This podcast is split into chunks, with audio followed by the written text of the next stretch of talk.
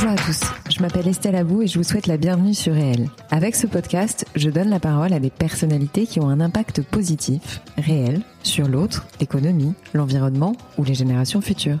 Par leurs actions, leurs entreprises, leurs pensées, leurs œuvres ou leurs visions, ces hommes et ces femmes contribuent d'une manière ou d'une autre au monde de demain et à celui d'aujourd'hui. Si vous aimez le podcast et que vous voulez me soutenir dans ma démarche, la meilleure manière de le faire, c'est de vous abonner, de mettre 5 étoiles à l'épisode, de le commenter ou encore d'en parler autour de vous sur les réseaux sociaux et dans la vie réelle. Alors je vous souhaite une très bonne écoute et on y va. Il y a deux choses au niveau de l'impact de, de, de, l'alimentation sur la santé. Il y a d'un côté l'aspect nutritionnel, donc les, trop de sucre, trop de gras, trop de sel. Euh, eh bien, il y a euh, un enfant sur six en France qui est en surpoids ou obèse. Au niveau de la population adulte, c'est euh, c'est euh, près la, la, la, moitié de la population adulte en, Europe. Donc tout ça, tout ça est fou. Euh, c'est même ce que l'Organisation mondiale de la santé appelle une épidémie, une épidémie de maladies chroniques, une épidémie d'obésité. On parle là de la pandémie de, de Covid, euh, qui est tout à fait tout à fait réelle, mais on parle beaucoup moins de ces épidémies silencieuses. L'alimentation et la planète sont deux sujets intrinsèquement liés qui ont toujours été très importants pour moi. Dans mes différentes recherches à ce titre, j'ai découvert une organisation à but non lucratif il y a quelques temps qui s'appelle Foodwatch via sa newsletter, super intéressante. Foodwatch, c'est une association qui se bat pour une alimentation sans risque, saine et abordable pour toutes et tous. Porte-voix des consommateurs et consommatrices, Foodwatch milite pour plus de transparence dans le secteur alimentaire et défend donc notre droit à une alimentation qui ne porte atteinte ni aux personnes ni à l'environnement. Ça faisait très longtemps que je voulais aborder toutes ces questions fondamentales dans mon podcast et j'ai donc contacté la directrice générale de Foodwatch France, Karine Jacquemart, que j'ai le plaisir de recevoir dans cet épisode. Je vous conseille de prendre un papier et un stylo parce que le contenu est très pédagogique, grandement documenté et j'ose le dire, assez important. Il y a du contre-pouvoir dans l'action Foodwatch et avec Karine, nous avons parlé de son parcours précédent au sein de Greenpeace, des enjeux stratégiques qui se tissent derrière la malbouffe, de l'obésité, du pétrole dans nos aliments des perturbateurs endocriniens, du règne de la désinformation, des 388 additifs potentiellement dangereux pour la santé, de l'Europe, des pesticides, du principe de précaution, du bio, des étiquettes peu fiables en période de Covid-19, de la stratégie du choc de Naomi Klein et des avancées sur toutes ces questions. Allez maintenant, j'arrête de parler et je laisse la parole à Karine Jacquemart, directrice générale de Foodwatch France.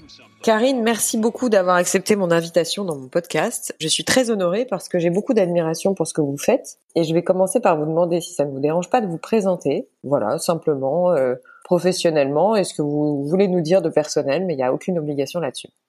Bonjour et merci Estelle de cette invitation. Je suis, ravie aussi. Euh, donc je m'appelle Karine Jacquemart. Euh, je suis aujourd'hui euh, directrice générale de Foodwatch euh, en France. Oui. Et en fait, euh, ça fait une vingtaine d'années que j'ai j'ai pris la décision dans, de, dans mes engagements de de défendre la justice sociale et, et, environnementale, tout étant lié et il y a beaucoup à faire. Voilà, donc c'est c'est ce qui m'occupe le plus. Est-ce que vous pourriez nous parler un tout petit peu de votre parcours et ce qui vous a amené à à Foodwatch? Bien sûr. Ce que vous avez fait un peu avant? Bien sûr. Écoutez, j'ai fait une école de commerce pour commencer parce que je, je, ne savais pas trop ce que je voulais faire, donc j'avais compris que ça ouvrait des portes. J'ai travaillé dans le dans le secteur privé, différentes euh, différents secteurs, mais ça manquait beaucoup de, de, sens pour moi. Donc à 29 ans, je suis partie dans l'humanitaire. Euh, je suis partie en mission humanitaire sur le sur le terrain, comme on dit, avec Action contre la faim au Sri Lanka, mais surtout euh, plusieurs années en Afrique, en Afrique de l'Ouest et, et en Afrique de l'Est, Somalie, Kenya. Donc ça, ça, a été euh, ça a été des années euh, presque sept ans avec Action contre la faim extrêmement passionnantes où on apprend énormément de choses sur la réalité aussi de la géopolitique et, euh, et, et, des grandes leçons d'humilité également. Et surtout, ça m'a confirmé que bah, face face à des choses qui me paraissent ne pas tourner rond sur cette planète, euh, être dans l'action euh, me, me, voilà me faisait du bien, me correspondait bien. Néanmoins, j'ai eu envie après ces, ces années d'action humanitaire euh, qui sont indispensables, hein, ces actions humanitaires, mais j'ai eu envie de, de, de, prendre les choses sous un autre angle un peu plus politique, un peu plus en amont, et de me poser la question, humblement mais, mais, mais déterminée, de savoir comment on pouvait éventuellement euh, euh, faire des choses un petit peu par anticipation en amont, c'est-à-dire euh, comment éviter finalement qu'on arrive à ces crises humanitaires dont on se rend compte assez vite qu'elles ne sont pas euh, malheureusement souvent une fatalité. Oui. Et, et donc la question, c'était une question plus politique en fait, de dire mais finalement quels sont, comment on peut influencer éventuellement les, les politiques en amont pour pour éviter d'en arriver là? Il se trouve que mon chemin a croisé celui de, de Greenpeace et de mhm. Greenpeace euh, international, puisque euh, en 2009, alors c'était un peu tard pour une organisation internationale, mais il n'est jamais trop tard, Greenpeace a ouvert pour la première fois des bureaux avec une présence permanente en Afrique euh, à partir de 2009. Et donc j'ai eu j'ai eu la chance de rejoindre Greenpeace à ce moment-là pour accompagner le développement de bureaux en Afrique centrale, au Congo et puis au Cameroun où on a beaucoup travaillé avec les, les communautés locales, la société civile locale, et euh, pour coordonner en fait la, la, campagne internationale de protection des forêts, mais aussi de protection des droits des populations et contre l'accaparement des terres, puisque j'ai mhm. toujours à cœur de, de lier les, les combats euh, qui doivent euh, tout le temps être mis en perspective entre protection de l'environnement et, de, et des populations et, et, des droits. On y reviendra sûrement. Oui. Et puis, euh, voilà, et pareil, j'ai mené ce, ce, projet pendant, pendant plusieurs années. Et, euh, et, ma route a croisé euh, il y a presque cinq ans euh, le, le, chemin de Foodwatch au moment où Foodwatch était en train de se développer en Europe, mais surtout venait juste d'être d'être créé en France. Et Foodwatch, on va en reparler, mais là là, là encore, c'est euh, une aventure passionnante puisque le développement euh, d'un contre-pouvoir citoyen, mais surtout sur un sujet qui continue euh, de, de, de, de me tenir à cœur parce qu'il est vraiment à la croisée des chemins, qui est le sujet de l'alimentation et qui mhm. touche beaucoup aux droits essentiels des, des, des, des, gens et où il y a malheureusement aussi beaucoup de, de trop de contrôle des, des, des, entreprises, des lobbies et, et, donc besoin de démêler un petit peu tout ça ouais. pour là encore pour la justice sociale et la justice environnementale. Donc cette nouvelle aventure avec Foodwatch depuis presque cinq ans. Et nous en sommes là. C'est ça, c'est-à-dire qu'en fait c'était une, une sorte d'éveil euh, où vous vous êtes dit de toute façon je ne pensais pas que l'Europe euh, ou l'Occident allait avoir besoin de ce genre de contre-pouvoir et finalement euh, vous avez plongé dedans et vous vous rendez compte que c'est toujours d'actualité et encore plus d'actualité maintenant certainement. Oui, je trouve ça je trouve ça assez triste d'ailleurs parce qu'en effet quand j'ai pris le parti de, de, partir en mission humanitaire plutôt plutôt à l'étranger, euh, c'était euh, pensant qu'en Europe on avait quand même euh, beaucoup de chance, beaucoup d'éléments et à la fois politiques, économiques, beaucoup d'ingrédients pour si on le voulait bien faire en sorte que les choses soient se passent se passent assez bien. Euh, et puis c'est pas du tout le cas, quoi, ni, ni sur ni d'un point de vue de la démocratie, ni d'un point de vue de la justice sociale, ni environnementale. Et, et malheureusement, il y a beaucoup de choses à faire ici aussi. Donc c'est un constat plutôt triste, ouais. mais face à cette réalité, euh, oui, il est important qu'on agisse en Europe aussi, bien sûr. En fait, je voulais vous demander euh, comment vivez-vous cette période, quel regard vous portez sur ce qu'on est en train de traverser, et éventuellement quel aspect positif, si vous en voyez un, vous pouvez déceler? Cette période, elle est, euh, elle est, elle est, elle est troublante. Elle a un côté dramatique aussi pour, pour évidemment euh, beaucoup, beaucoup de gens. Euh, après, euh, moi, moi, j'ai la chance euh, d'abord d'être, d'être en, d'être en bonne santé on a la chance aussi de pouvoir continuer notre notre travail et, euh, et notre travail de lanceur d'alerte, d'enquête, de compte pouvoir citoyen. Euh, et c'est d'autant plus essentiel que dans ces dans ces moments de crise, il peut y avoir des il peut y avoir des, des abus. Euh, après, il y a une il y a une impréparation euh, qui euh, qui pour, bon, pour quelqu'un comme moi qui a beaucoup travaillé dans des zones de crise et de gestion de crise. qui saute qui saute aux yeux mais malheureusement je pense qu'elle elle, elle est l'écho euh, des, euh, de priorités euh, aujourd'hui dans notre société, dans les décisions politiques qui, qui ne sont pas à la, à la bonne place. Euh, il y a tellement, il y a tellement eu ces dernières décennies une mise en avant euh, prioritaire systématique de l'économie, de la financiarisation de de tout ce qui touche à, à notre à notre société. Euh, que, que, voilà, ce qui touche à la santé publique, ce qui touche à, à la solidarité, à réduire les inégalités, n'a absolument pas été la priorité. Et là, dans, une, dans un moment de crise, eh ben c'est encore plus flagrant. Maintenant, euh, comme tout moment de crise, euh, il peut en ressortir, euh, il peut en ressortir le pire comme le meilleur. Hein, C'est-à-dire que chaque, chacun va vouloir chercher parti de la crise pour faire pour faire avancer les choses à sa façon. Donc je, je, je suis je suis rassurée, je vois d'un œil très positif et très intéressé euh, tous les mouvements qu'il y a, les mobilisations, les réflexions euh, de, de fond euh, et, et, on sent bien qu'il y a un changement, une prise de conscience et, beaucoup de choses qui, qui, euh, qui, vont vers ce que certains appellent le monde d'après. En tout cas, j'espère une revitalisation euh, de l'importance euh, de la solidarité et, et, là encore de la justice sociale, environnementale, de repenser notre démocratie, de revoir comment comment on vit mieux ensemble euh, et avec la planète. Il ne faut pas être il ne faut pas être naïf pour autant. Euh, en face et au même moment euh, les défenseurs d'intérêts euh, privés, les lobbies euh, notamment qui défendent des intérêts privés de grandes multinationales, ont eux une très grande expérience de se servir des crises pour faire passer des mesures ou bloquer des mesures euh, et défendre leur euh, leur business, business as usual ou, ou, même pire. ça s'appelle euh, ça s'appelle la stratégie du choc. Et Naomi Klein, euh, journaliste d'investissement canadienne, a, a, très largement documenté ça dans un livre du même du même nom. Donc, je crois qu'il faut pas être naïf et au contraire, il faut qu'on soit d'autant plus vigilant pour lancer l'alerte, bloquer des tentatives de certains qui iraient vers, on va dire, encore plus d'inégalités. Euh, encore plus de destruction de la planète et des, et des, droits sociaux. Pour autant, il faut être optimiste et surtout, je crois qu'il faut être mobilisé. On ne peut pas rester dans l'inaction. Il faut là que du coup, on se saisisse tous, à mon sens, euh, de cette euh, de cette période pour euh, aussi euh, savoir y voir une opportunité d'exiger que les choses changent et d'être force de proposition. Je suis entièrement d'accord avec vous. On reparlera un peu des, lobbies tout à l'heure, mais pourquoi moi je vous lis avec attention Pourquoi j'ai entendu parler de vous? Parce que je suis très concernée par la consommation, mais plus particulièrement, effectivement, euh, pareil, on en reparlera ensuite, mais euh, l'alimentation et la santé, mais je pense que ça concerne tout le monde. Quel est selon vous, en fait, votre diagnostic? Qu'est-ce qu'on peut, euh, pourquoi on en est là? Pourquoi il se passe ce qui se passe encore au niveau de, pareil, on va détailler ensuite, mais bah, tous les scandales dont, dont, on a pu entendre parler, la méfiance et la défiance qu'on peut avoir concernant les produits qu'on achète. Pourquoi en est-on là?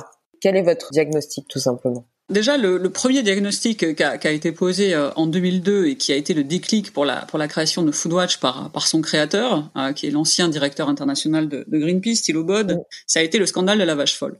Et là, il se rend compte que euh, non seulement il y a un manque de, de, de règles cruelles, mais, mais il y a aussi une absence quelque part d'organisation de, la société civile aussi indépendante qu'une organisation comme Greenpeace sur l'alimentation. Donc c'est comme ça que Foodwatch a, a été créé. Euh, et donc l'objectif, euh, c'est euh, de rester 100% indépendant, ça veut dire sans financement des entreprises ni, ni des services publics. Donc c'est vraiment un contre-pouvoir citoyen financé par les citoyens pour être euh, pour être libre, pour être libre de mener des enquêtes, de, de dénoncer et de faire changer les choses. Maintenant, de, depuis depuis ça, euh, par rapport à nos objectifs d'une alimentation saine pour tous et, et, plus de transparence, on va y revenir, certaines choses ont changé, et notamment suite au scandale de la vache folle, la, les réglementations européennes se sont euh, se sont beaucoup renforcées sur la question de l'alimentation en Europe. Il faut savoir qu'aujourd'hui, euh, 90% des règles qui touchent à notre alimentation euh, sont euh, établies au niveau européen. Donc ça, c'est une c'est une avancée. Néanmoins, on reste très vigilant, et d'ailleurs on a publié une analyse très détaillée l'année dernière euh, sur euh, deux faiblesses. La première, c'est que il y a encore euh, ce qu'on appelle des trous dans la raquette de cette de cette réglementation. Hein, par rapport, par exemple, sur obliger davantage les, les autorités publiques à informer les consommateurs dès qu'il y a effectivement un, un, problème de scandale alimentaire, même quand c'est pas forcément lié à la santé, mais aussi par rapport à la mise en œuvre de ces de ces réglementations. Et on a plein d'exemples. Euh, si j'en prends un, euh, la réglementation européenne, elle parle de façon très claire, et c'est une très bonne chose, du principe de précaution, euh, qui veut que dès qu'il y a un risque crédible scientifique identifié sur, euh, par exemple, une substance dangereuse dans les aliments, par exemple un additif euh, que, qui fait partie aujourd'hui des, des, produits alimentaires et qui est potentiellement dangereux pour la santé, eh bien, d'après la réglementation européenne, les décideurs politiques devraient tout simplement par mesure de précaution, euh, interdire ces, ces, substances dans la production des, des produits alimentaires. C'est absolument pas euh, le cas aujourd'hui. C'est, on doit se battre en fait pied à pied pour faire interdire ces substances quand elles sont identifiées, et c'est un de nos grands combats. Donc ça veut dire qu'il y a des règles en place, mais euh, il y a beaucoup trop de laisser faire. Euh, et, euh, et, pourquoi pourquoi il y a ce laisser faire? D'abord parce qu'il y a trop de marge de manœuvre hein, qui sont euh, laissées euh, aux, euh, aux, géants de la de la malbouffe. et parce que aussi, il faut le, le, dire, il y a quand même encore aujourd'hui une idéologie assez libérale chez nos gouvernants. et la France n'en est même pas le cas le plus extrême, mais on y est quand même confronté euh, depuis plusieurs années, y compris euh, avec le gouvernement euh, actuel.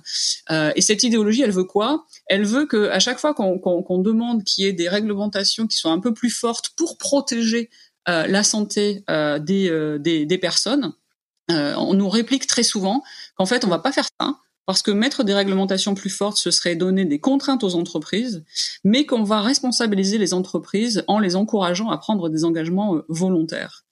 Et, et ça, c'est dramatique parce que euh, on sait très bien, et c'est très largement documenté, que ça ne fonctionne pas. Je vous donne un exemple euh, très concret.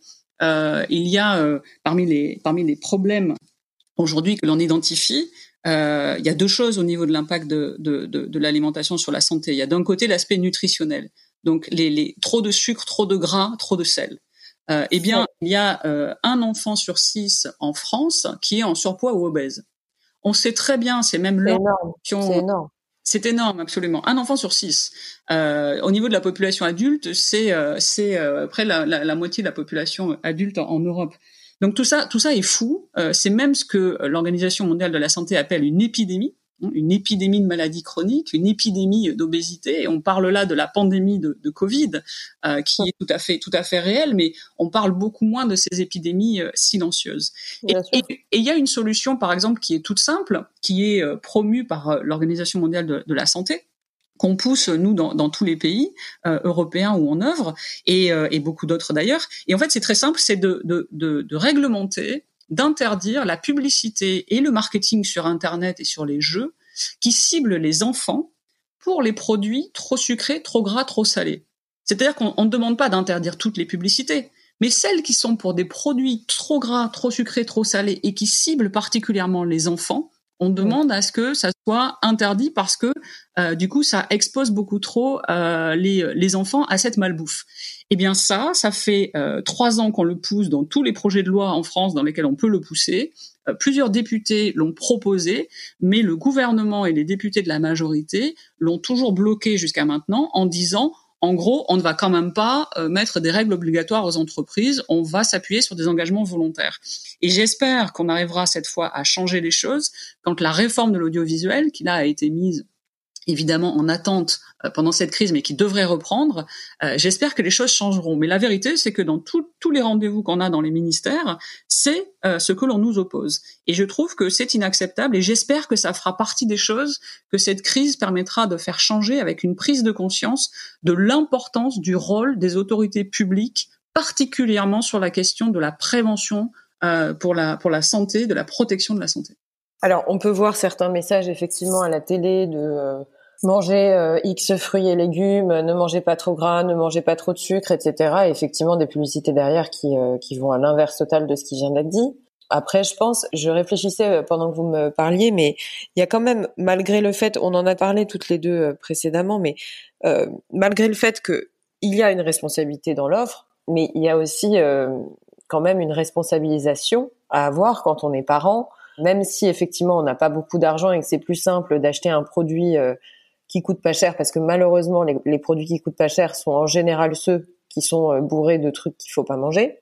Enfin, je fais un, je fais peut-être un lien trop euh, direct, mais mm-hmm. grosso modo, quand on n'a pas d'argent, euh, bon bah on achète ce qu'on peut acheter et puis on n'a pas forcément l'occasion de se dire attends est-ce qu'il y a trop de sel, trop de sucre, trop de trucs? Bon, on achète parce que parce que c'est comme ça. Mais voilà, je pense qu'il y a aussi un sujet de responsabilisation des foyers, n'est-ce pas? Quand même, un minimum. Bien sûr, en fait, c'est comme dans toute problématique, chacun porte une part de responsabilité. Mais la part de responsabilité des consommateurs ici, euh, elle est, elle est minime. Et surtout, il y a beaucoup de sujets sur lesquels même un consommateur éclairé ne peut pas euh, faire le bon choix. Je vous donne un exemple. Euh, un des un des impacts un des impacts très très inquiétants sur lequel on est très vigilant de l'alimentation sur la santé, c'est le nombre de, de substances qui sont en fait des contaminants qui sont potentiellement dangereuses qu'on retrouve dans nos assiettes. Mais pour autant, euh, on, ne, le sait pas forcément ou c'est très difficile euh, de, le, de, le, détecter. Euh, par exemple, il y a dans nos aliments ce qu'on appelle des huiles minérales. Ce sont des dérivés de pétrole. Personne n'en parle. J'imagine déjà, j'imagine votre tête face oui, à. Là, je suis en train de, vous, m'avez pas face à vous, mais oui, effectivement. Mais de quoi, que vous de quoi, de quoi, de quoi parle-t-on? Eh bien, ce, eh bien, ce sont, ce sont des contaminants. Toute l'industrie et les responsables politiques en Europe sont au courant. Ce sont des contaminants qui sont dangereux pour la santé puisque ils sont reconnus, alors pour le coup, par tous les scientifiques euh, comme potentiellement cancérogènes, euh, mutagènes et perturbateurs endocriniens. Et aujourd'hui, il n'y a pas de réglementation pour interdire qu'ils soient euh, dans les produits alimentaires. Foodwatch a fait des tests sur des laits infantiles en, novembre 2019, qu'on a publié euh, dans les trois pays dans lesquels on est présent en Europe. La Commission européenne s'est penchée sur le dossier, mais il n'y a toujours pas de réglementation. Ce que je veux dire, c'est que quand un consommateur aujourd'hui va dans un supermarché et qu'il veut savoir euh, si euh, un produit est sain ou pas, plus, plus, ou moins sain, aujourd'hui, qu'est-ce qu'il fait? Et je suis sûr que vous allez me poser la question sur Yuka. Eh ben, il fait ça. Il prend son application Yuka. Aujourd'hui, quand on, euh, aujourd'hui, si vous voulez, on est dans le règne de la désinformation. Donc, quand on est face à un produit transformé, d'abord, il existe 338 additifs autorisés en Europe, dont, dont, un certain nombre pour lesquels on sait qu'ils sont potentiellement dangereux pour la santé et pour lesquels on se bat pour qu'ils soient interdits, ce qui devrait être une évidence. Euh, on s'est battu sur le dioxyde de titane, le E171, euh, qui est en fait un ouais. matériau qui, qui, blanchit les aliments mais qui ne sert à rien d'autre que ça. On a obtenu sa suspension en France et on continue à se battre pour qu'il soit interdit en Europe. On a lancé une pétition euh, justement avec Yuka et la Ligue contre le cancer en octobre l'année dernière, qui est toujours active, pour demander l'interdiction euh, des additifs à base de nitrite et de nitrate, puisqu'indirectement, on sait qu'ils sont un facteur euh, aggravants euh, pouvant causer euh, des cancers. Mais tout ça qui devrait couler de source, on doit, on doit se battre. Excusez-moi, je vous coupe deux secondes, mais quand vous dites blanchir des aliments, par exemple, ça peut être quoi? Bah, C'est beaucoup utilisé dans les bonbons, par exemple, quand on veut avoir un chewing-gum très blanc, vous voyez? D'accord, ok. Alors de fait, de fait, suite au combat de plusieurs ONG, dont, dont Foodwatch, mais pas seulement, on a réussi à le faire suspendre et du coup l'industrie a, a, a, suivi et, et, a même anticipé, et donc on le retrouve de moins en moins dans ces, dans ces, dans ces fameux bonbons. Mais c'est un exemple pour, pour dire qu'il y a beaucoup trop de choses qui sont euh, autorisées, et pour le consommateur, c'est pas du tout facile à détecter.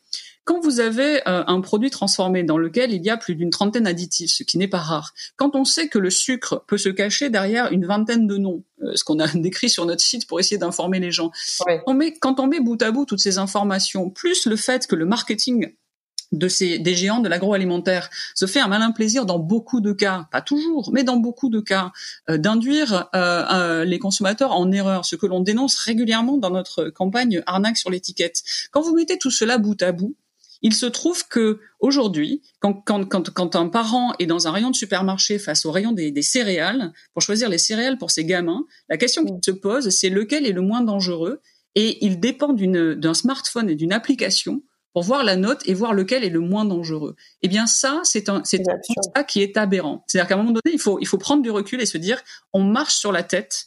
Il est inadmissible en France, en Europe, en 2020, qu'on ait même à se poser la question de savoir si un produit est potentiellement dangereux pour la santé et lequel l'est le moins. Parce que on a une réglementation européenne et on a des autorités euh, publiques dont le rôle est de protéger la santé euh, des citoyens, des citoyennes. Et donc, en aucun cas, il, il n'est permis, en théorie et, et sur, oh. le, sur le papier, selon les réglementations, en aucun cas, il n'est permis de commercialiser des produits potentiellement dangereux pour la santé.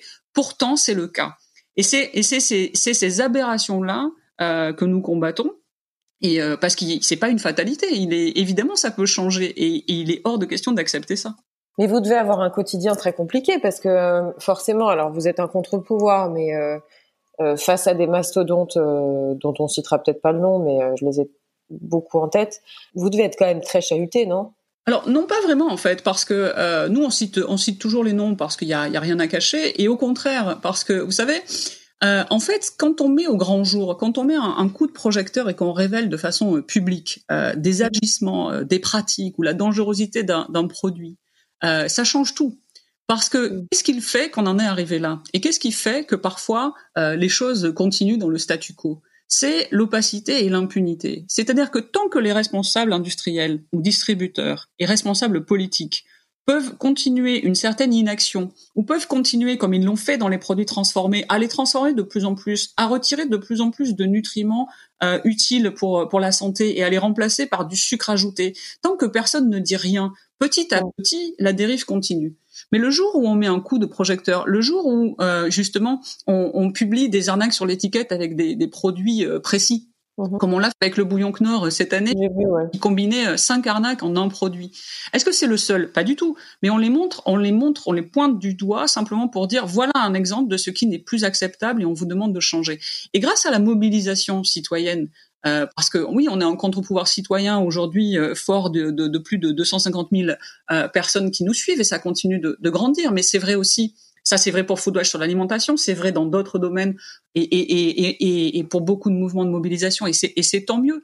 Quand on est nombreux et surtout quand on oblige ces responsables à rendre des comptes parce qu'on leur met un coup de projecteur et qu'on leur dit publiquement, voilà, maintenant vous allez expliquer publiquement euh, pourquoi vous faites ça? Pourquoi vous avez un emballage qui a euh, cinq arnaques sur l'étiquette qui induisent en erreur? Pourquoi euh, vous continuez à utiliser un additif qui est potentiellement dangereux pour la santé?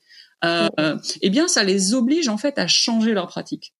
Et en fait, on, le voit aussi avec, vous savez, le Nutri-Score, c'est ce, logo nutritionnel qui a été adopté en, France euh, qui, euh, qui montre en fait la, la, qualité nutritionnelle des aliments. Alors pas les additifs, pas les pesticides, simplement la qualité nutritionnelle. Mais c'est déjà une information euh, importante parce qu'elle est facilement accessible et elle compare les produits entre eux. C'est ce logo qui va du vert au rouge, de la lettre à la lettre E, et qu'on voit apparaître de plus en plus. Et d'ailleurs, on se bat pour que ça devienne obligatoire en Europe.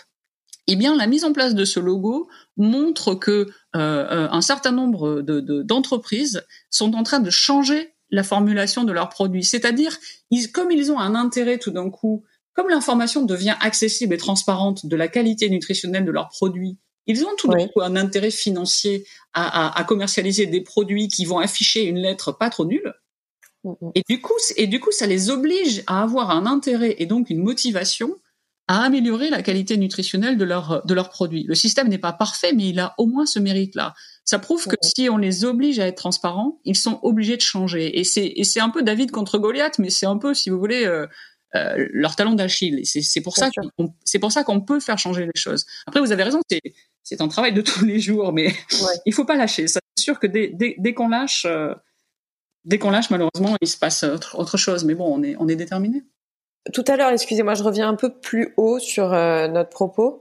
On parlait d'idéologie libérale. Euh, en fait, je me pose une question. Euh, alors après, je veux pas te faire de polémique outre mesure, mais vous qui avez une connaissance nettement plus avancée que la mienne, je me demandais si la situation s'est empirée de manière, on va dire, linéaire, ou est-ce qu'il y a eu des gouvernements ou des mouvances, que ce soit gauche ou droite, que ce soit peu importe, c'est pas, je veux pas euh, incriminer un régime euh, contre un autre, c'est pas le sujet, mais est-ce qu'on peut en fait rapprocher les évolutions positives avec un gouvernement ou une Europe euh, plus ou moins axée sur sur le consommateur, etc. Est-ce qu'il y a des grandes tendances qu'on peut dégager comme ça au travers du temps, à savoir bah, ce gouvernement a fait des choses positives pour le consommateur ou celui-ci a été rétrograde est-ce que vous voyez, ou peut-être qu'il y en a pas, hein, je, je, me rends pas compte, mais mhm. est-ce qu'on peut quand même essayer de sentir une tendance? Globalement, euh, la, tendance lourde, euh, elle a été effectivement euh, la, même progressivement, sans rentrer, sans rentrer dans le dans le détail.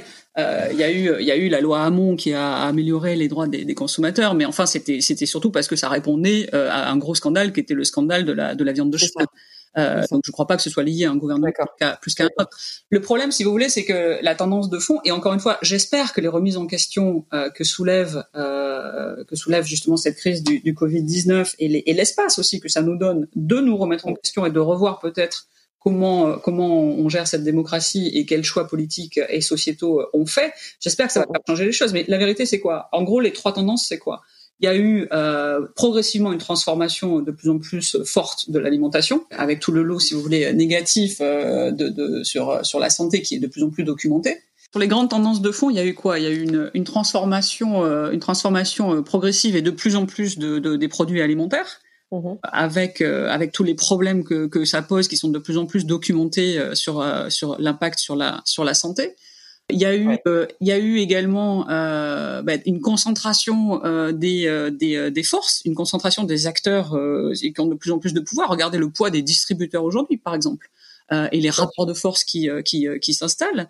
Il y a eu aussi une, une, une complexification des, des chaînes de, de, de, distribution, d'achat. Ce que le ce que le scandale de la viande de cheval nous a surtout révélé quand quand quand on pensait que c'était de la viande de bœuf et que c'était de la viande de cheval, vous vous en rappelez, mm. en 2005. Ce qui nous a surtout révélé, ce sont des des chaînes d'approvisionnement euh, du nombre incroyable d'intermédiaires entre une, une viande qu'on achète en Pologne qui transite par Amsterdam, qui est revendue en Espagne, qui revient en France, euh, mm. des, des, des, chaînes incroyablement complexes qui font que la traçabilité, qui est censée être une obligation européenne, n'est pas du tout assurée et qui, par exemple, est, fait, fait, fait qu'on est encore aujourd'hui confronté régulièrement à des, à des scandales alimentaires. Euh, surtout, surtout, il y a une lame de fond qui dépasse largement tout ça. Et cette lame de fond, ce sont les, les, les fameux accords de commerce euh, qui sont négociés par l'Union européenne avec euh, plein d'autres pays. Et, et, là, je fais référence, vous en avez sûrement entendu parler, au, au TAFTA qui était en négociation avec les États-Unis, au CETA euh, qu'on a euh, finalisé avec le Canada et qui qui a été voté euh, qui a été voté vraiment à la va-vite au mois de juillet 2019 à l'Assemblée nationale et, et, dont on attend le vote au Sénat de, et, dont on espère que le Sénat va va, va le bloquer parce mmh, mmh. qu'en quelques mots ces accords de commerce de, de, dits de, de libre échange euh, on n'est absolument pas opposé au commerce. L'idée c'est pas d'être contre euh, la mondialisation de façon générale, ce qui n'aurait pas euh, beaucoup beaucoup de sens, même s'il faut se reposer plein de questions aujourd'hui sur la relocalisation et tout ça. Mais c'est de bien comprendre quels sont les enjeux et ces nouveaux accords de commerce, comme celui avec le Canada, le Mercosur qu'on est en train de négocier avec avec le Brésil par exemple et beaucoup d'autres, leur objectif principal c'est d'éviter qu'il y ait des réglementations euh, plus protectrices pour les citoyens et l'environnement, parce que toute règle de société est vue comme une barrière au commerce. Mmh. Ce qu'il faut bien comprendre, c'est que avant des accords de commerce, c'était surtout pour baisser les droits de douane.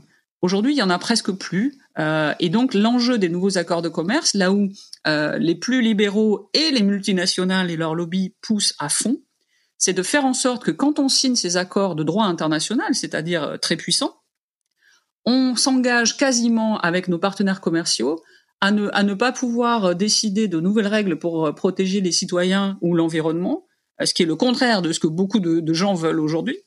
Euh, parce que si on met des nouvelles règles, on risque d'être attaqué par ces fameux partenaires commerciaux sous prétexte qu'on est en train de mettre des barrières au commerce. Et, et, et c'est pas de la science-fiction. Et, et, et ça arrive déjà. On l'a, on l'a expliqué en vidéo sur notre site internet et notre chaîne YouTube, si, si, si, si pour certains de vos auditeurs, ils veulent aller, aller plus loin. Euh, euh, mais c'est vraiment pas de la science-fiction, c'est déjà arrivé qu'on se fasse attaquer.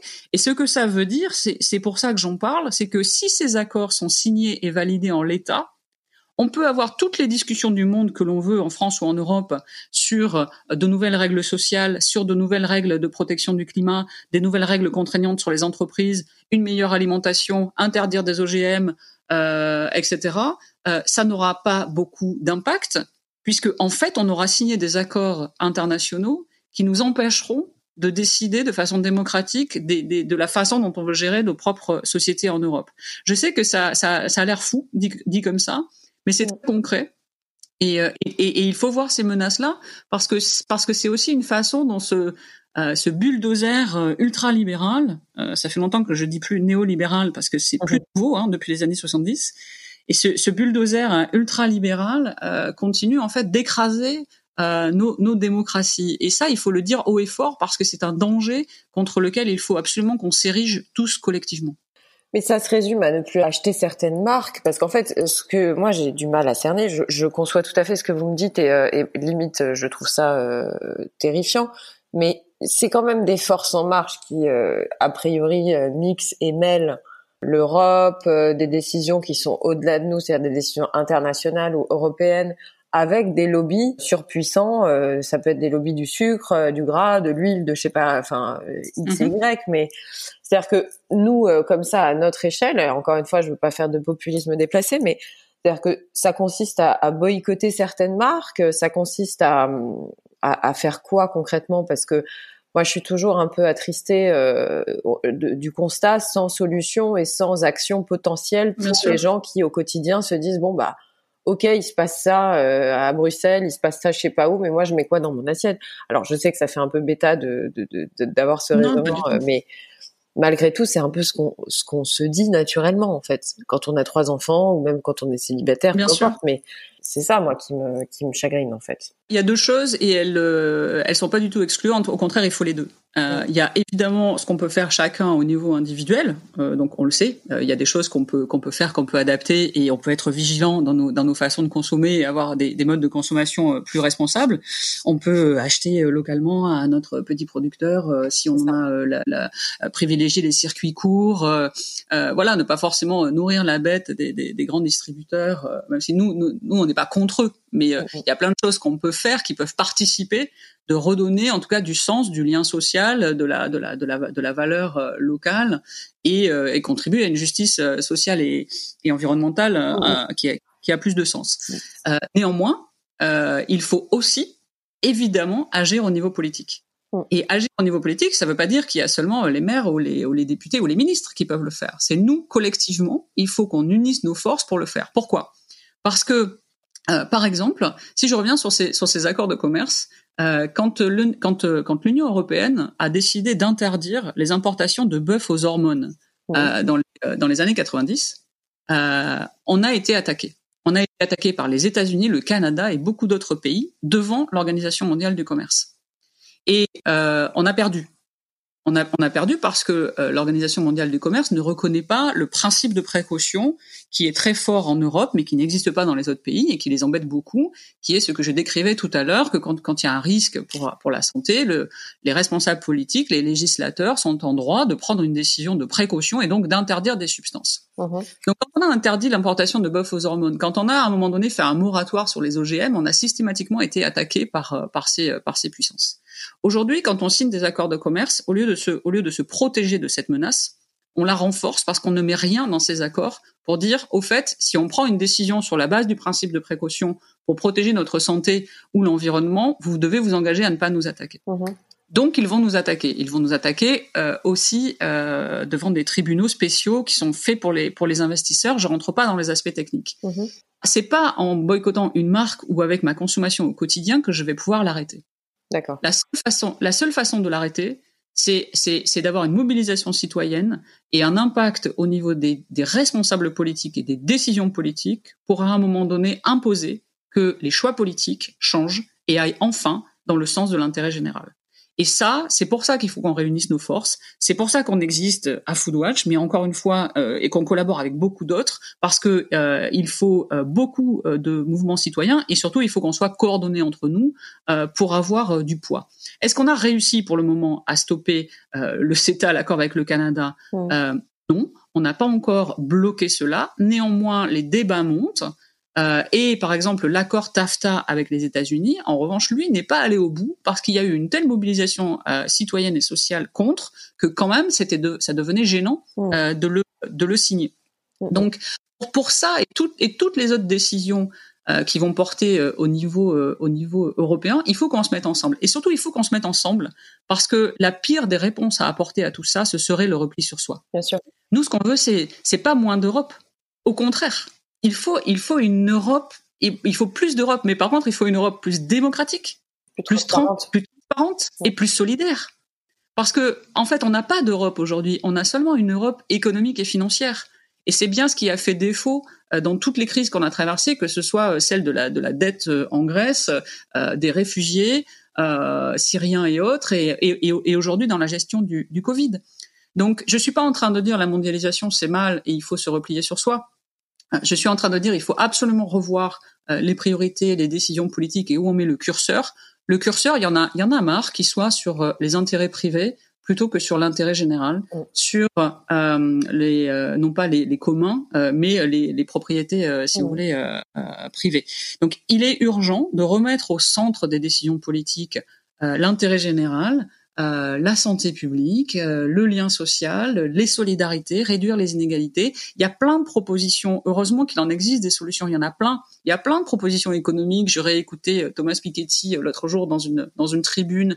Il y a plein de réflexions aujourd'hui sur comment on pourrait faire les choses différemment. On le sait très bien comment on pourrait faire beaucoup de choses différemment. C'est une question de volonté politique. Et pour ça, nous, les citoyens, on est là et on ne doit plus laisser le choix aux responsables politiques. Et d'ailleurs, on doit s'engager nous-mêmes, non pas forcément dans un parti politique, mais, mais on doit s'engager dans l'action euh, pour faire bouger les choses. Je suis désolée d'avoir à vous poser cette question parce qu'on doit vous la poser de manière récurrente, mais euh, voilà, vous, êtes, vous articulez votre euh, votre combat, on va appeler ça comme ça, autour de mhm. plusieurs thématiques. Euh, il y a l'alimentation et la santé, la transparence, la politique et les lobbies, etc. Mais pour revenir juste un tout petit peu sur l'alimentation et la santé, on le sait, il y a des pesticides, des additifs et des emballages qui sont toxiques avec plaisir, je renverrai. Euh, je suppose, je vais pas vous demander d'énumérer la liste maintenant, mais est-ce que sur votre site on peut trouver une sorte de carte de repère pour euh, les additifs qui sont vraiment dangereux pour la santé, euh, les emballages, oui, bien sûr. etc. enfin, je préfère le renvoyer autant poursuivre notre discussion sur autre chose, mais mais voilà, sachons sachons que sur votre site, je pense qu'il y a des références qui sont qui sont solides concernant ce qu'on ce qu'on peut prendre ou pas et et ce qu'on peut acheter ou pas. Ouais, ouais, j'ai, ouais. Ouais. Alors là, par contre, c'est un, c'est un sujet qui moi euh, m'a, m'a perturbé euh, et encore plus depuis deux jours parce que j'ai regardé un documentaire euh, recommandé par euh, euh, par Jacques Attali, pour ne pas le citer, mais c'est un documentaire sur Arte qui est disponible sur Arte qui s'appelle Demain tous crétins et qui fait le lien entre le développement du cerveau et les perturbateurs endocriniens. Alors, le sujet du perturbateur, des perturbateurs endocriniens, on l'a abordé, euh, je crois, courant de l'année dernière, de mémoire, je crois, à peu près. Mais moi, j'avoue que j'y avais pas compris grand-chose parce que je trouvais que l'information était complètement. Euh, alors, peut-être que les scientifiques et les gens beaucoup plus informés que moi euh, sont au courant de ce qui, de ce qu'il en est. Mais est-ce que vous pourriez expliquer de manière assez simple, d'abord, ce que c'est qu'un perturbateur endocrinien et où est-ce qu'on en trouve en fait tout simplement? Euh, je vais pas savoir euh, donner l'explication technique, je préfère vous le dire. Non, non, mais pas technique, mais euh, dans les grandes lignes. Donc, dans, dans les grandes lignes, ce qui, ce qui, se passe effectivement, c'est que ce qui est aberrant aujourd'hui, c'est que euh, on retrouve dans notre alimentation euh, des substances qui sont euh, potentiellement dangereuses pour la pour la santé. Mhm. Et il y a une grande catégorie, il y a une grande catégorie effectivement qui sont les perturbateurs endocriniens. Euh, ces perturbateurs endocriniens, comme euh, comme comme comme leur nom l'indique, en fait, ils ont un, un effet, un impact sur notre système hormonal. Euh, pour ceux qui veulent en savoir plus, je vous encourage à aller voir le, le site du réseau environnement euh, santé. Oui. Euh, euh, le, le, son président, le professeur, euh, son président André Sicolella euh, explique explique ça en, en, détail. Il est génial d'ailleurs. Je voulais le, je voulais l'interviewer. Voilà. Ouais. ouais. Et et et ils luttent. C'est vraiment leur leur combat central. Et d'ailleurs, nous nous nous collaborons mm-hmm. pour obtenir une réglementation contre la la contamination des aliments par les fameuses huiles minérales dérivées de pétrole dont je parlais tout à l'heure, parce que eux-mêmes sont perturbateurs endocriniens. Donc ça a un impact sur le sur le système hormonal et donc sur le sur le développement en fait euh, sur le développement des, des enfants euh, des, euh, des, des ados avec des, des effets euh, très variés mais assez assez délétères à la fois, à la fois parfois sur l'aspect du genre mais comme vous, vous, le disiez aussi sur le développement du cerveau et beaucoup d'autres choses. Euh, donc, donc, donc, donc, effectivement, c'est quelque chose qui n'a rien à faire dans nos assiettes. Euh, pour être clair, même s'il y a encore beaucoup d'inconnus scientifiques, beaucoup de recherches, parce que la recherche n'a jamais fini et c'est tant mieux, il faut qu'ils continuent à documenter les choses. Mais ce qui est évident, une fois, d'un point de vue assez de bon sens et de protection de la santé et de, de, de principe de précaution, c'est de se dire, OK, tout ce qui euh, comporte des perturbateurs endocriniens euh, ou présente ce risque-là euh, devrait sortir de nos assiettes. Sauf que c'est pas si simple parce que euh, parce que justement euh, un des, euh, une des stratégies des, des lobbies, des lobbies des pesticides, mais comme ça a été le cas pour le lobby du tabac et beaucoup d'autres, une des stratégies classiques des lobbies qui ne veulent pas qu'il y ait de réglementation parce qu'ils veulent continuer à vendre leurs leurs produits, même quand ils sont dangereux pour la santé, c'est de créer du doute et de créer de la confusion. Donc euh, c'est facile euh, de parler de perturbateurs endocriniens comme ça, mais finalement, comment on définit des perturbateurs endocriniens? C'est ça la vraie question. Scientifiquement. de ce que j'ai cru comprendre, il y en a aussi dans les dans les, les produits qu'on voilà. pour nettoyer chez nous. Euh, il y en a, il y en a partout et pas, pas seulement dans l'alimentation, bien sûr. Il y en a et c'est un sujet de préoccupation, y compris dans la vie quotidienne, les produits d'entretien, etc. Mais là où je veux en venir, c'est que qu'est-ce qui s'est passé du coup? Il s'est passé qu'il y a eu à un moment donné un coup de projecteur mis sur ce sujet euh, qui est remonté jusque euh, du coup aux institutions européennes. Euh, les institutions européennes étant beaucoup composées, je le rappelle, des, des États membres. Hein, donc il ne s'agit pas de taper sur Bruxelles, c'est bien l'ensemble des décideurs dans toute l'Europe, y compris y compris français.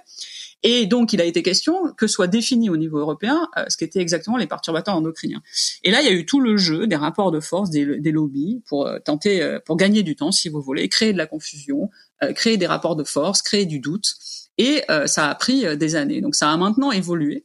Mmh. et du coup, pour pour les auditeurs que ça intéresse sur cet exemple du, du, jeu des lobbies et comment ça se passe, je vous invite à, à lire le, le, livre de Stéphane Aurel, euh, qui est euh, euh, qui est journaliste d'investigation et, et, journaliste au Monde aussi, mhm. et qui a écrit un livre qui s'appelle Intoxication. Ouais. qui a écrit un livre aussi qui s'appelle Lobitomie. et intoxication qui, qui était avant lobitomie portait précisément sur ce sujet-là des perturbateurs endocriniens. Voilà.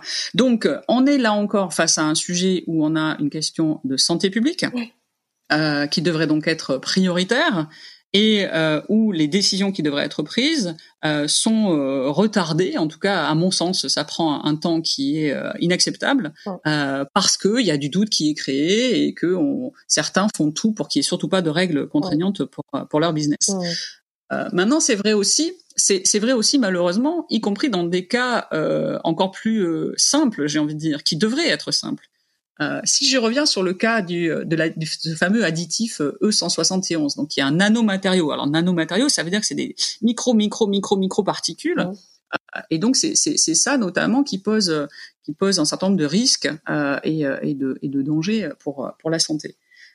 scientifiquement, il y a vraiment beaucoup, beaucoup, beaucoup d'études, c'est tout à fait euh, documenté, euh, noir sur blanc, euh, qui indiquent des risques crédibles de la part de cet additif. C'est d'ailleurs pour ça que, à force d'efforts en France de, de plusieurs ONG, on a fini par réussir en 2018, quand il y a eu la loi pour l'agriculture et l'alimentation, un des rares trucs qu'on ait obtenu, ça a été qu'il y a une suspension en France de l'utilisation de cet additif dans les produits alimentaires. Euh, mais quand on a finalement obtenu cette loi, on pourrait se dire on va sortir le, le champagne et c'est fini. Pas du tout. C'est pour ça que vous aviez raison tout à l'heure. Il c'est un combat au quotidien, mais ensemble on peut le mener. Mais il n'a pas fallu s'arrêter parce que il se trouve que Bruno Le Maire était assez réticent à mettre en œuvre cette loi euh, parce qu'il voulait pas mettre de contraintes aux, aux fabricants. Donc on a dû faire une tribune à plusieurs à plusieurs associations et l'interpeller publiquement, puis le rencontrer euh, en janvier l'année dernière pour que finalement il s'engage à euh, mettre en œuvre, euh, à décider cette suspension en avril l'année dernière, ce qu'il a fait. Vous l'avez rencontré? On l'a rencontré, oui. Ouais, je l'ai rencontré personnellement du coup avec d'autres représentants d'associations en, janvier l'année dernière. Euh, où il a reconnu qu'il avait été, qu'il avait dit des maladresses dans les dans les médias, et finalement il est il est, il est revenu en arrière. J'ai presque envie de dire enfin en avant, euh, pour prendre cette décision.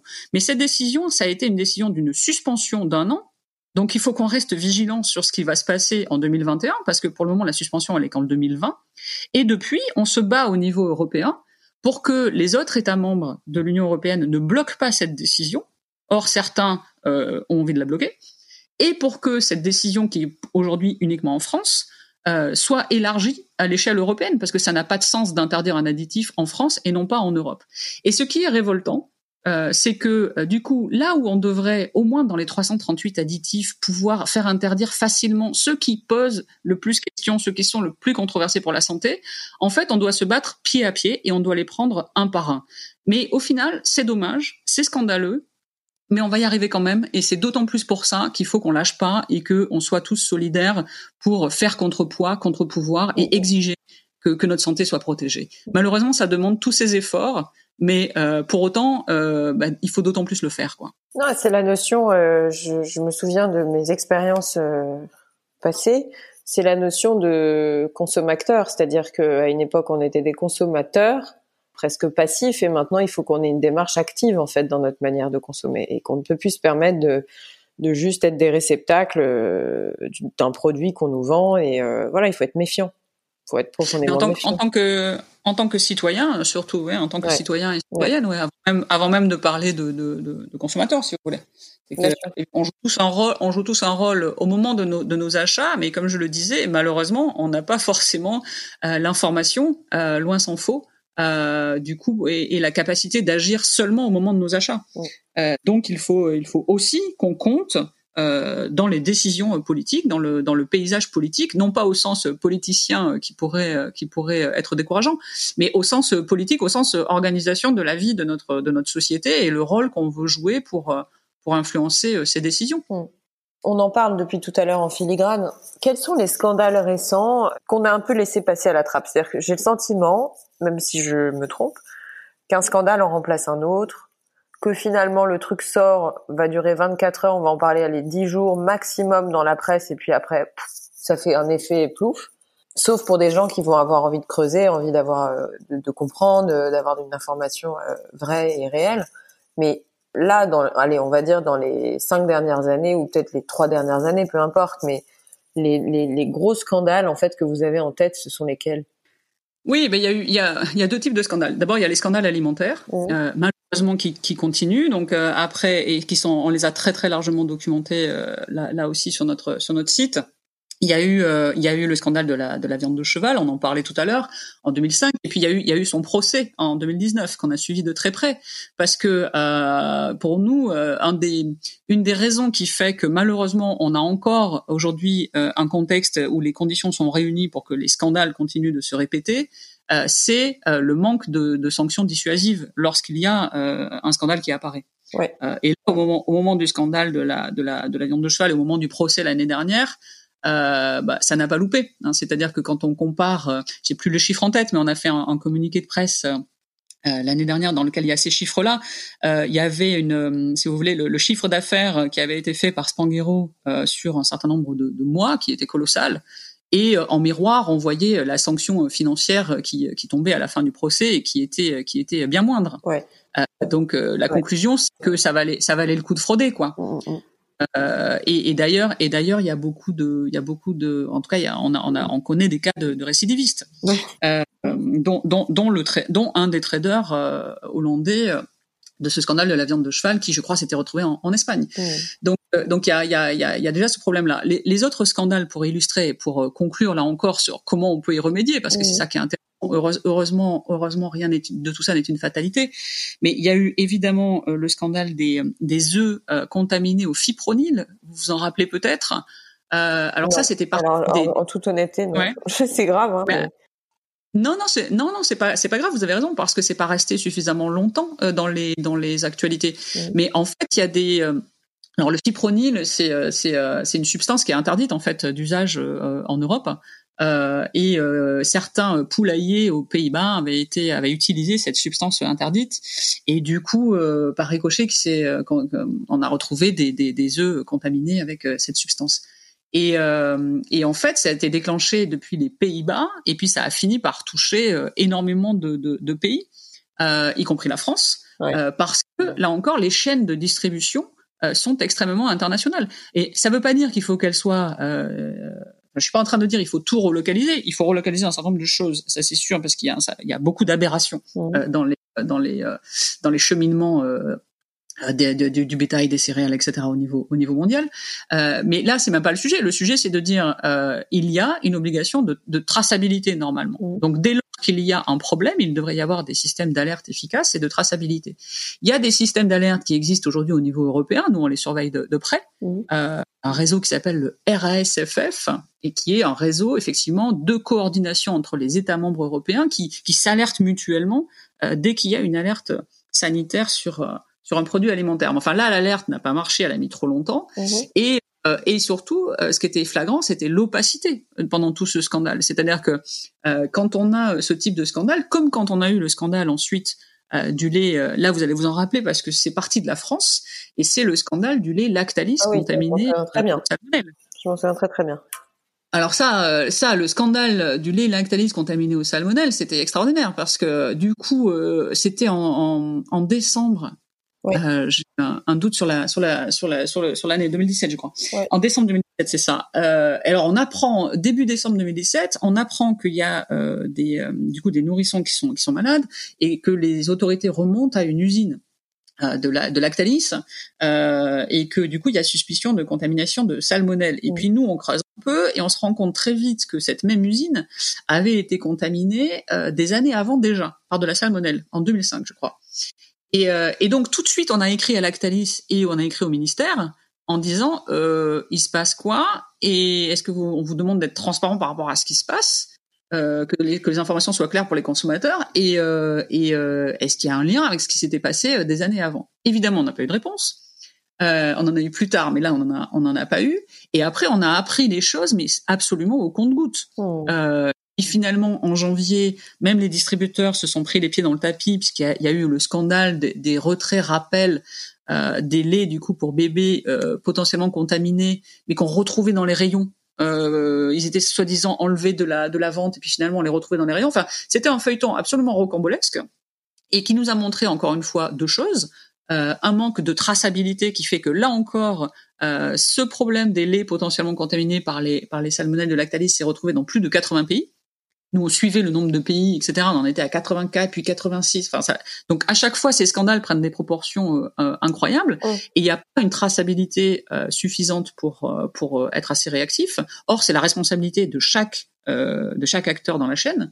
Et surtout, il y a un manque de transparence euh, criant. Alors de la part de Lactalis, même Bruno Le Maire et, et des députés et sénateurs se sont se sont agacés. Il y a même eu une commission d'enquête à l'Assemblée nationale après où on a été on a été auditionné mais même de la part des autorités. Et, et en fait, on a une pétition de, depuis et qui est toujours en cours, euh, qui demande euh, aux autorités du ministère de l'économie et de l'agriculture de publier, de rendre transparents les résultats de tous les contrôles qu'ils font euh, dans les entreprises agroalimentaires, oh. parce que nous, on part du principe que la transparence, ça redonnerait de la, de la confiance et que, et que là encore, partout où il y a un manque de transparence et de l'opacité, bah, c'est un peu, c'est un peu forcément la porte ouverte à des, à des dérives, quoi. Oh. Euh, mais, mais juste pour finir, il y en a eu trois ou quatre autres des scandales alimentaires euh, dont les médias ont assez peu parlé. Euh, et, et, surtout pour lesquels on a insisté auprès des autorités publiques pour avoir des, des informations.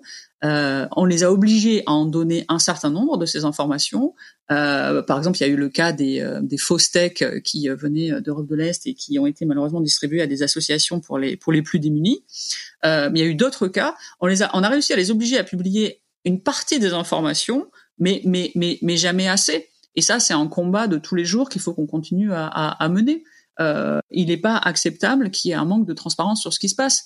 Et aujourd'hui encore, pour tout vous dire, pendant, pendant cette crise, euh, on a découvert, parce qu'on suit là ce qui se passe pendant la crise au niveau de l'alimentation, bien sûr. J'allais vous en parler justement. Et, euh, et une, des, une des choses qui se passe, c'est que c'est qu'en fait il y a, y a, un assouplissement sur sur cette, certaines règles sur les, les, les, industries agroalimentaires pendant la crise. Bon, alors on peut comprendre hein, euh, que dans une certaine mesure, vu vu les conditions, le confinement, pour ne pas euh, pour pour limiter en tout cas l'exposition euh, de certains de certains travailleurs ou même contrôleurs, on peut comprendre qu'il y ait certains ajustements de règles. Mais ce que l'on demande euh, au ministère de l'économie et à la répression des fraudes, c'est la plus grande transparence par rapport à ce qui se fait. Et on a communiqué il y a dix jours, parce qu'on a appris qu'il y avait, par exemple, euh, là la, la possibilité jusqu'au moins au 1er juin, et ce sera peut-être euh, étendu, euh, que les, les fabricants euh, changent les, recettes, en fait, les, les, compositions des produits alimentaires transformés qu'ils vendent, sans pour autant en changer l'emballage, et donc sans en informer les consommateurs. Mm. Et donc, euh, on a demandé euh, à la répression des fraudes euh, pendant plusieurs jours de dire mais ok, mais comment ça se passe? Et au minimum, il faut vraiment être super transparent, que les gens sachent. Notamment, évidemment, ça pose des questions en plus par rapport aux, aux, allergies potentielles, mais, mais pas seulement. Mais c'est très grave. ça veut dire qu'en plus, on peut avoir un truc, je sais pas moi, dans un gâteau ou dans un effectivement dans, auquel on peut être allergique, mais ça peut durer même après le 1er juin, puisqu'ils auront produit des trucs qui vont se retrouver en stock à un moment ou à un autre. Ben, c'est ce qu'ils vont, c'est ce qu'il faut déterminer. Alors, je, nous, on joue, il n'est pas question de jouer, de jouer sur les peurs. Donc, euh, ah, ils nous ont répondu que les, les, aspects allergiques, ils les prenaient en compte. Bon, si vous voulez, on, on l'espère bien. Mais, mais, mais, mais quand bien même, euh, la question, c'est une question de transparence. C'est-à-dire que déjà, nous, on se bat le reste de l'année pour exiger plus de transparence de la part des fabricants et des autorités sur les emballages qui, qui, qui ont tendance à raconter un peu n'importe quoi quand même euh, dans beaucoup de cas. Euh, mais en plus, là, on nous dit carrément, bon, il y a une flexibilité parce que quand même c'est compliqué, donc euh, si ça se trouve, l'emballage ne, ne, ne, reflètera pas ce qu'il y a dans le produit. Euh, encore une fois, on veut bien, on veut bien, on veut bien être compréhensif, mais euh, pas sans précondition. Et, et la précondition, c'est la précondition de transparence. Et pour tout vous dire, on a réécrit à la, à la, à la répression des fraudes aujourd'hui même, parce que contrairement, enfin, ils nous avaient dit qu'ils allaient mettre en place un site internet euh, très clair, très transparent. Et à notre connaissance, il est toujours pas en place. Donc on leur écrit aujourd'hui même en leur disant euh, c'est quoi l'histoire? Il faut impérativement que vous soyez plus transparent et que les fabricants le, le, le soient. Et donc là encore, euh, ce qui est ce qui est euh, assez contrariant, c'est que du coup, euh, bah, il faut être là, il faut pas lâcher, euh, mais mais mais en ne les lâchant pas, on obtiendra plus de plus de transparence. Et du coup, ça, limitera les choses. Mais euh, il faut ce contre-pouvoir. Sans, sans, sans contre-pouvoir, euh, on, est dans un statu quo. Euh, et avec un contre-pouvoir, on peut faire avancer les choses. C'est ça, c'est ça le constat. Quel est votre quel est votre sentiment sur des exemples d'avancées? C'est-à-dire, est-ce que vous avez en tête quand même des grandes avancées? Où on peut se dire bon, allez, on, peut voir quand même le, le verre à moitié plein et se dire bon, bah il y a déjà eu ça, ça et ça de positif en fait, tout simplement. Oui, bien sûr. Ah, donc, comme je, comme je le disais, euh, déjà en, en, Europe, on a, on a une réglementation européenne sur l'alimentation euh, qui, qui, a été très renforcée euh, depuis, depuis, depuis le début des années 2000. Donc, nous, on pointe du doigt ces insuffisances et surtout, il est, il est nécessaire de la mettre beaucoup plus, beaucoup plus en œuvre, de façon beaucoup plus efficace et stricte. mais ça a le mérite d'exister. on, a, on a aussi dans les, dans les textes européens et dans la Constitution française la chance d'avoir ce principe de précaution.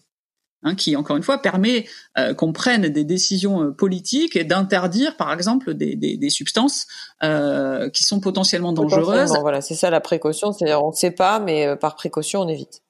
Voilà, alors que dans beaucoup d'autres pays, à commencer par les États-Unis et le Canada, c'est pour ça qu'ils nous embêtent avec les accords de commerce. Euh, pour eux, tant qu'il n'y a pas la preuve définitive euh, qu'un produit est dangereux, on ne peut pas l'interdire. C'est-à-dire que la charge de la preuve, elle est sur le, le législateur, alors que pour nous, la charge de la preuve, euh, elle est, elle devient quasiment sur le sur le fabricant. Donc ça, c'est chouette qu'il soit dans les textes. Après, il est malheureusement beaucoup mis en danger et pas suffisamment appliqué. Donc on se bat pour qu'il soit appliqué, mais c'est mais c'est mais c'est une force que l'on a euh, que ce soit euh, dans nos textes. Et après on se rend compte qu'avec encore une fois la mobilisation, on arrive à faire changer les choses. Euh, les accords de commerce continuent d'avancer, mais enfin on leur a mis des bâtons dans les roues et le le TAFTA, même s'il ressort là un petit peu, il revient par la fenêtre, mais il avait été arrêté. Euh, comme je vous le disais après, il y a des exemples très concrets sur euh, les additifs. Euh, ce E171 qui a été arrêté en France, euh, on va pas lâcher pour le faire interdire en, en, Europe. sur les pesticides, la France aussi a pris la décision d'interdire la production et l'exportation de pesticides qui sont bannis en Europe. C'est-à-dire qu'il y, y a, un certain nombre de pesticides qui sont dont l'utilisation est interdite en Europe, mais pour lesquels la production et l'exportation ne sont pas interdits. Alors c'est oh. complètement euh, mais du coup, évidemment, euh, beaucoup en profitent. Euh, et donc là, on a ciblé notamment Bayer, Syngenta et BASF pour leur demander à travers une, une Bayer qui est Monsanto, la, la, société qui a racheté Monsanto, on peut le préciser. Exactement, Bayer qui a racheté qui a racheté Monsanto et et d'ailleurs ces entreprises en ce moment sont en train d'écrire à toutes les institutions pour profiter de de la crise et dire que les choses sont difficiles et qu'il faut surtout pas leur mettre de le bâton dans les roues. Oui ton dans les roues. Mm. Euh, donc ça, c'est le, travail classique des, des, lobbies. Mais bon, il y a eu cette décision qui a quand même été prise euh, en France d'interdire la production et l'exportation de ces pesticides. Pareil, on va chercher à, l'étendre au niveau euh, européen. Euh, il y a eu également ce logo nutritionnel. Dont je parlais tout à l'heure, le Nutri-Score. Mm. Euh, c'est pas parfait, ça ne concerne que l'aspect nutritionnel et, et, et ça n'est qu'un affichage, mais c'est mm. essentiel pour informer tous les consommateurs. Et ça, ça a été une bataille de, de, longue lutte. Nestlé, par exemple, a été contre pendant des années et a cherché à faire de la contre-information, de la désinformation sur ce sujet. On n'a pas arrêté de le dénoncer euh, et finalement ils l'ont ils l'ont adopté, mais aussi euh, des, des, des, dizaines d'autres entreprises. Et surtout, c'est en train de monter maintenant en puissance au niveau européen. Et on espère que enfin, euh, ça pourra être rendu euh, obligatoire en Europe, parce qu'il est hors de question que ça reste un engagement euh, volontaire. Il faut quand même savoir qu'en 2010, les lobbies de l'industrie agroalimentaire avaient dépensé un milliard d'euros pour bloquer la décision d'un tel logo obligatoire. Hum, hum, hum. Donc si là maintenant, en 2020, on y arrive enfin, on aura perdu plus d'une dizaine d'années, mais euh, on va peut-être finir par, euh, par gagner la, la, la, la bataille. Donc, donc des choses qui avancent, mais, mais, mais moi, ce qui me ferait vraiment plaisir, et c'est pour ça qu'on continue à pousser et que, et que je, je, je veux y croire, c'est que euh, on avance de façon, à un moment donné, de façon beaucoup plus euh, globale et qu'on arrive à, à, changer un peu les logiciels. Parce que euh, c'est pas normal de se battre, euh, de prendre les additifs dangereux pour la santé euh, un par un. Par exemple, à un moment donné, il faut qu'il y ait des décisions politiques qui se prennent différemment. Il y en a 300 et quelques, donc ça fait beaucoup quand même. oui, c'est ça. Mais bon, ils sont pas tous dangereux pour la santé, mais mais quand même. Mais mais mais à force à force de, de chaque bataille, si vous voulez, vu euh, séparément.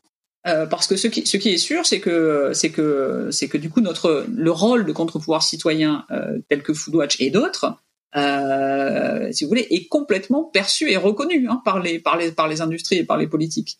Le rôle de nos contre-pouvoirs citoyens est en fait euh, reconnu par les par les par les industriels et les, et les politiques. Et, euh, et vous me posiez la question tout à l'heure. Moi, je n'ai jamais reçu de menaces hein, des industriels parce que tout ce qu'on publie, euh, c'est factuel, euh, c'est sourcé, c'est documenté. Et c'est très légitime de demander de protéger la, la santé euh, des, des, des, gens tout simplement. Euh, donc, donc en aucun cas on est menacé parce qu'ils savent qu'on est dans le juste. Et pour ces raisons-là, euh, je pense que les, les, les, les succès que l'on peut voir comme des, comme des batailles séparées, mis bout à bout, font que euh, notre voix, notre voix à tous, euh, oh. ensemble, peut compter et compte de plus en plus. Bien sûr. Karine, je pose toujours la même question à mes invités, c'est quelle est votre vision de la France aujourd'hui? C'est une question large, volontairement. Déjà, moi, je vois la France comme un, comme euh, comme participant de de, de l'Europe, euh, parce que parce que l'Europe qui s'est d'abord construite sur euh, sur sur la volonté de, de ne plus faire la guerre, euh, de, de de, de, créer plus de, de, liens sociaux et de, de réduire les inégalités. Cette idée de l'Europe, elle me plaît. Euh, je, crois, je, crois, aussi que dans les rapports de force mondiaux, parce qu'il faut pas être naïf, les rapports de force existent, euh, on aura de chances de faire valoir une certaine vision de la de la société euh, que si on est à l'échelle européenne. C'est pour ça qu'il faut urgemment que, que enfin on passe d'une Europe économique à une vraie Europe euh, démocratique, politique et, et, et solidaire. C'est pas gagné. C'est pas gagné. J'ai très peur d'une d'une implosion et de, de, beaucoup de repli sur soi. Mais je crois que c'est pas perdu non plus. Au contraire, et il faut qu'on qu'on défende tout cela. Mm-hmm. Euh, et puis et puis la France, c'est euh, la France c'est le pays c'est le pays des, des, des, libertés quoi et des, et des lumières et, euh, et il faut qu'on le il faut qu'on le retrouve ça. Il faut qu'on le retrouve absolument. C'est pour ça que je parle de d'engagement de, mobilisation de faire avancer les choses ensemble et que et c'est pas juste un, un enthousiasme béat euh, mon, mon, optimisme et, et mon engagement c'est que c'est que je crois qu'on en est capable. Je crois qu'on en a les ressources. Et je crois que quand on est inspiré et qu'on et qu'on a confiance ou qu'on se fait confiance, on peut renverser des, des montagnes euh, pour, euh, pour pour plus de, de, de démocratie, plus de solidarité et c'est possible bien sûr. J'ai envie que ce soit ça en tout cas la France et je et quand je vois trop de repli sur soi, euh, car je sais que c'est ça aussi, euh, je me dis qu'il faut vraiment qu'on qu'on inspire. Euh, au contraire, avec avec des valeurs d'ouverture et, des, et des combats qu'on peut mener tous ensemble main dans la main. J'ai oublié de vous poser une question avant. Ma question c'est voilà, deux trois réflexes euh, que vous avez adoptés vous-même dans votre vie personnelle pour euh, vous alimenter. Je sais que c'est un peu bêta comme question, vous n'en parlez pas si vous n'avez pas envie d'en parler, mais voilà des trucs que, vous vous interdisez absolument. Euh, est-ce que c'est bio, est-ce que c'est pas bio? Parce qu'il y a tout un débat sur le bio actuellement, parce que c'est vrai que si on industrialise le bio, ça va être compliqué de, de rester sur le bio voilà, est-ce que vous auriez deux trois euh, deux trois conseils à donner aux gens qui nous écoutent tout simplement? Vous êtes quand même une référence sur le dans le secteur. Moi, je me bats surtout pour que l'offre change euh, au niveau au niveau des responsables, des fabricants et des, et des politiques. Mais moi, à l'échelle à l'échelle individuelle, si vous voulez, euh, euh, compte tenu de, de, je suis assez informée.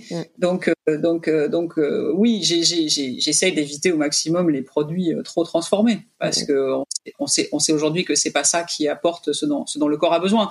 Et, on, et on voit bien aujourd'hui que bah, l'alimentation, c'est ce qui est la force de notre système immunitaire et qui fait qu'on peut être résilient aussi. Et c'est absolument essentiel.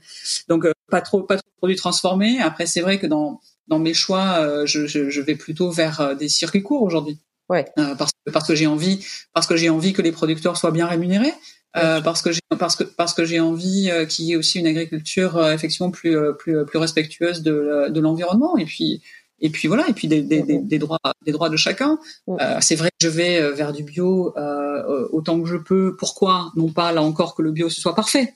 D'ailleurs par exemple les, les additifs à base de nitrites et de nitrates sont toujours autorisés dans le bio. Donc il faudra continuer à améliorer le bio. Néanmoins, dans le bio, il n'y a pas 338 additifs autorisés, il y en a 42. Euh, et, euh, et, il n'y a pas les pesticides de, de, synthèse, pour ne donner que des exemples qu'il y a dans d'autres euh, d'autres modes de, de, de production. C'est ça. Donc donc donc le facteur le facteur risque pour la santé, euh, quand on quand on diminue, euh, si vous voulez, le, le, le, nombre de substances potentiellement dangereuses auxquelles on auxquelles on s'expose, on diminue le risque. Voilà. Mais mais mais mais mais, mais je rêve euh, je rêve si vous voulez de produits euh, bio ou pas bio, c'est pas le sujet, mais en tout cas, je sais pas comment on les appelle, mais en tout cas de produits qui effectivement euh, n'ont pas de substances potentiellement dangereuses pour la santé, euh, et surtout qui soient majoritairement sur le marché et accessibles pour tous. Hmm. Euh, c'est ça, c'est ça quand même le sujet pour demain aussi. nous, on se bat pour une alimentation saine pour tous. Et, et aujourd'hui, il y a aussi des marqueurs sociaux sur l'accès à certains types d'alimentation par rapport à d'autres. Ça, ça c'est un problème. Voilà. Après, j'ai réduit énormément de consommation de viande, mais je ne suis pas végétarienne. Mm-hmm. Mais je garde, c'est vrai, une consommation du coup très très ciblée. Mm avec euh, avec des produits de, de, de qualité et, et de et plutôt de producteurs euh, de producteurs locaux. Euh, euh, parce que j'ai trop travaillé sur la question de la déforestation pour ne, ne, ne pas savoir ce que la cultivation du soja qui nourrit notre bétail et des animaux, euh, par exemple au, Brésil, fait à la, à la, déforestation et à l'Amazonie, et que là-bas ils utilisent énormément de, d'OGM, et que, bah, si j'achète euh, forcément euh, du, du, bétail qui vient qui vient de là-bas, il sera pas cultivé avec les mêmes normes que, que, que celui qui est euh, qui est chez nous. Pour finir, euh, notre échange, j'ai coutume de poser comme question un coup de cœur et un coup de gueule. Vous n'êtes bien entendu pas obligé de répondre, en sachant que vous pouvez n'en avoir aucun ou en avoir plusieurs, bien entendu, euh, sans problème. Oui, bah, écoutez, j'ai un coup de cœur très récent en fait. Euh, j'ai lu la tribune là le, 30 avril de Claude Alfandéry dans Libération, mm. qui est un vétéran de la résistance mm. Et qui a fait une tribune pour pour en fait inviter les gens à, se, à, se, à, se, saisir de ce moment de, de crise, de remise en question, pour pour refonder le Conseil national de la résistance et, euh, et, et, un programme qui pourrait être l'équivalent du programme que le Conseil national de la résistance avait, avait élaboré, euh, qui est le programme des jours heureux. Mmh. Euh, et, et, je suis avec attention du coup ce qui se passe depuis parce que je vois qu'il y a des initiatives effectivement pour se pour se pour, pour, pour se regrouper avec ceux qui le souhaitent et effectivement fonder quelque chose qui ressemblerait euh, à ça.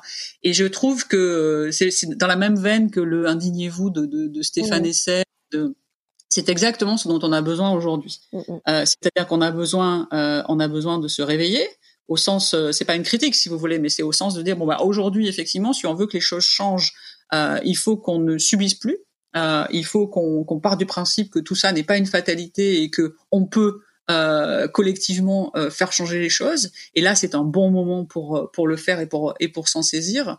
Euh, et on a aussi besoin de voix inspirantes. Et, euh, et moi, j'avoue que ces, ces vétérans de la de la résistance qui ont su se, se nourrir de, de, de, situations tellement dramatiques de la, de la Seconde Guerre mondiale, mais pour garder un enthousiasme, un optimisme et une détermination de dire bah, on va faire mieux et on va en profiter, euh, non pas pour être euh, négatif, mais au contraire pour construire une, une, une société euh, meilleure, euh, je trouve ça très inspirant. Et, euh, et j'ai envie qu'on fasse qu'on fasse pareil quoi. C'est inspirant tout autant que c'est inquiétant si des hommes comme eux euh, qui ont vécu le pire se réveillent maintenant. Enfin nous et tentent de nous réveiller, c'est qu'il y, y, a quand même des similitudes euh, qui peuvent être un peu un peu glaçantes. Euh, et en D'ailleurs, il fait un parallèle entre euh, bon, en, gros, l'ennemi aujourd'hui, ce serait plus euh, évidemment les nazis, mais mais évidemment, enfin quoique, j'espère que ça reviendra pas, mais mais mais, mais l'ennemi, ce serait ce serait le, le Covid 19. moi, je pense que la résistance qu'il faut qu'on ait, c'est pas c'est par rapport à un modèle de société où l'économie a trop primé euh, et où les où les où les intérêts euh, je pense euh, économiques ennemis en fait. C'est un peu ça le problème. Non mais bien sûr. Non mais bien sûr c'est à dire que ça fait ça fait ça fait ça fait des années que ça que ça que beaucoup nous disent euh, il n'y a pas d'alternative euh, l'État on va lui réduire ses moyens parce qu'on est beaucoup trop endetté et en parallèle on donne de plus en plus de poids à certains acteurs économiques et aux, et aux multinationales et, et aux lobbies et, euh, et, là, et là, on voit toutes les limites de ce système. Donc, euh, la résistance, pour moi, elle n'est pas face au Covid-19 qu'il faut que l'on combatte, bien sûr. Et, euh, et j'ai une pensée pour toutes les personnes directement affectées, évidemment. Mais la résistance qu'il faut qu'on mette en place aujourd'hui et le programme qu'il faut qu'on mette en place aujourd'hui, qui pourrait s'appeler tout à fait aussi les jours heureux, c'est bien pour revoir les choix politiques et notre organisation de, de, du vivre ensemble.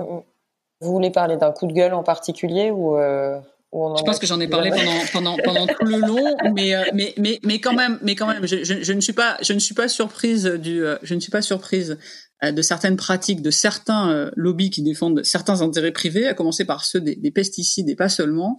Mais quand même, on a beau connaître la stratégie du choc, donc décrite par Naomi Klein, et le fait qu'on sait que beaucoup vont chercher à, à, profiter de ces de ces moments de crise pour défendre plus que jamais leurs intérêts. Voilà, là on a mis la lettre, on a mis la main sur des sur des lettres de, de Bayer aux institutions européennes et, et d'autres et d'autres lobbies agricoles qui demandent ni plus ni moins de geler toute mesure nouvelle qui renforcerait la protection des, des gens et de l'environnement. Euh, j'ai beau le savoir, ça continue à me scandaliser. Mmh. Et, euh, et, et, voilà. Et, et vraiment, euh, face à cette mauvaise foi et, euh, et, euh, et face à, ce, à ce, ces, ces, ces, pratiques mmh. Décomplexées, bah, soyons forts, quoi. Ne les laissons pas faire parce que vraiment, c'est inacceptable. Je suis d'accord. Euh, bah pour finir, je propose qu'on lance un appel à, puisque Foodwatch est une ONG, euh, voilà, on lance un appel pour euh, pour dire que les personnes qui ont envie de vous donner de l'argent, bah, qu'ils euh, qu'ils se rendent sur le site de Foodwatch euh, pour vous accompagner euh, dans votre digne combat. Merci, oui, mais pour participer, pour rejoindre le mouvement et pour et pour nous permettre de rester 100% indépendant. De toute façon, ça, ça fait partie de notre ADN. je vous le souhaite plus on est nombreux, plus notre voix compte. Merci beaucoup Karine pour notre échange, c'était euh, c'était passionnant. Je vous souhaite une très belle route, une bonne continuation et euh, je l'espère un bon déconfinement. Merci à vous et, à, et à bientôt. À bientôt Karine. Au revoir. Au revoir. Avant de vous quitter, sachez que vous pouvez retrouver toutes les notes du podcast sur le site www.réel.fr. Si vous voulez réagir, me contacter ou me proposer des invités, n'hésitez surtout pas à m'écrire sur Instagram. J'espère sincèrement que cet épisode vous a plu et qu'il vous donnera envie de vous abonner pour recevoir les notifications. Alors je vous dis à très vite pour un prochain épisode.